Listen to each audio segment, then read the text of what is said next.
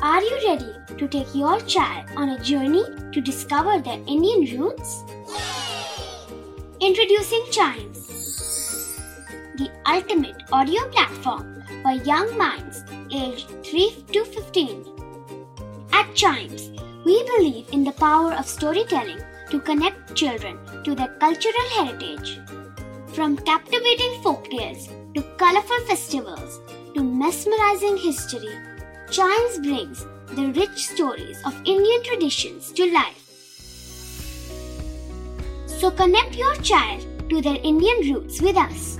Download the app today and start the journey. Search Chimes Kids Audio Stories and Podcasts app on Apple or Google Play Store. Chimes, audio that inspires.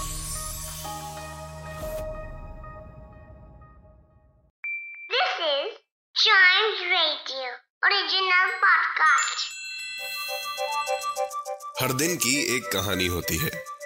कुछ ऐसी बातें जो उस दिन को बना देती हैं हिस्ट्री का हिस्सा। तो आइए सुनते हैं कुछ बातें जो हुई थी in this day's history! Indian history में क्यों इम्पोर्टेंट है 2 अगस्त?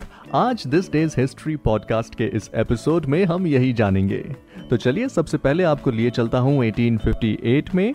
आज ही के दिन ब्रिटिश सरकार ने government of India act pass किया था, जिसके बाद भारत का शासन ईस्ट इंडिया कंपनी से ब्रिटिश राजशाही के हाथ में चला गया। या यूँ कहूँ कि तब से इंडिया ऑफिशियली ब्रिटिश कॉलोनी बन गया था।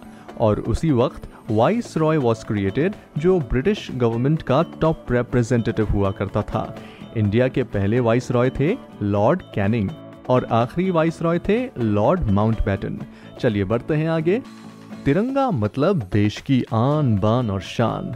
नेशनल फ्लैग कितना इम्पोर्टेंट है, ये हर इंडियन बखूबी जानता है। और इंडियन फ्लैग को डिज़ाइन करने वाले शख्स थे पिंगली वेंकैया। इनका जन्म आज ही के दिन 1876 में हुआ था। पिंगली वेंकैया, बोमान जी और उमर सोमान जी, इन तीनों ने मिलकर नेशनल फ्लैग मिशन की स्थापना की। पिंगली वेंकैया के सम्मान में भारत सरकार ने उनके नाम पर डाक टिकट यानी पोस्टेज स्टैंप भी इशू किया था। हम्म। देश में स्पोर्ट्स के इतिहास में आज का दिन एक बहुत इंपॉर्टेंट डेट है। यही वो दिन है जब 1987 में भारत के विश्वनाथ आनंद ने फिलीपींस में आयोजित वर्ल्ड जूनियर चेस चैंपियनशिप में खिताब जीता था। और ये कारनामा करने वाले वो पहले एशियन चेस प्लेयर थे। तो सुना आपने कितना इम्पोर्टेंट है आज का दिन? वैसे वर्ल्ड इवेंट्स की अगर बात करें तो आज ही के दिन 1790 में अमेरिका में पहली बार जनगणना हुई। वहीं 1955 में सोवियत यूनियन ने न्यूक्लियर टेस्ट किया था।